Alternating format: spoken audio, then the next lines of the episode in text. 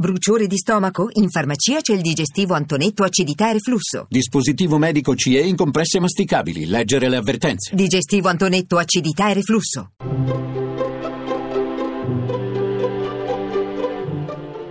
Il pensiero del giorno.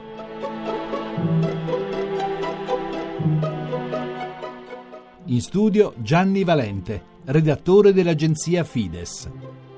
In tanti di questi tempi siamo alle prese con tante scadenze e impegni da smaltire prima che arrivino i giorni di Natale.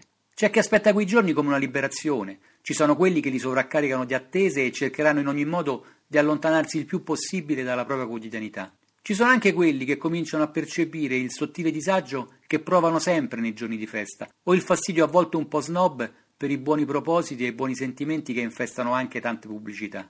Forse l'unico proposito che conviene custodire è quello di prendere i, prossimi giorni così come vengono, sperando poi di vivere almeno qualche momento di pace alla fine di un anno che è stato difficile per tanti. Un anno in cui ci hanno raggiunto tante notizie di dolore da terre vicine e da terre lontane. E se per noi non è stato così, se le nostre esistenze sono andate avanti normalmente, tra letizie, fatiche e amarezze per così dire normali, ecco conviene approfittare di quei giorni per ringraziare anche di questo, per ringraziare della nostra vita normale punteggiata di piccoli e grandi tesori che ogni tanto brillano come scintille nella stoppa.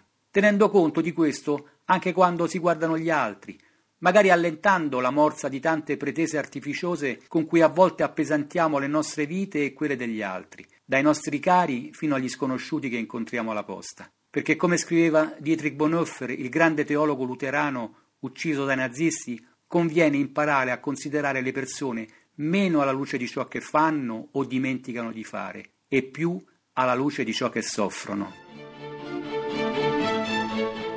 La trasmissione si può riascoltare e scaricare in podcast dal sito pensierodelgiorno.rai.it.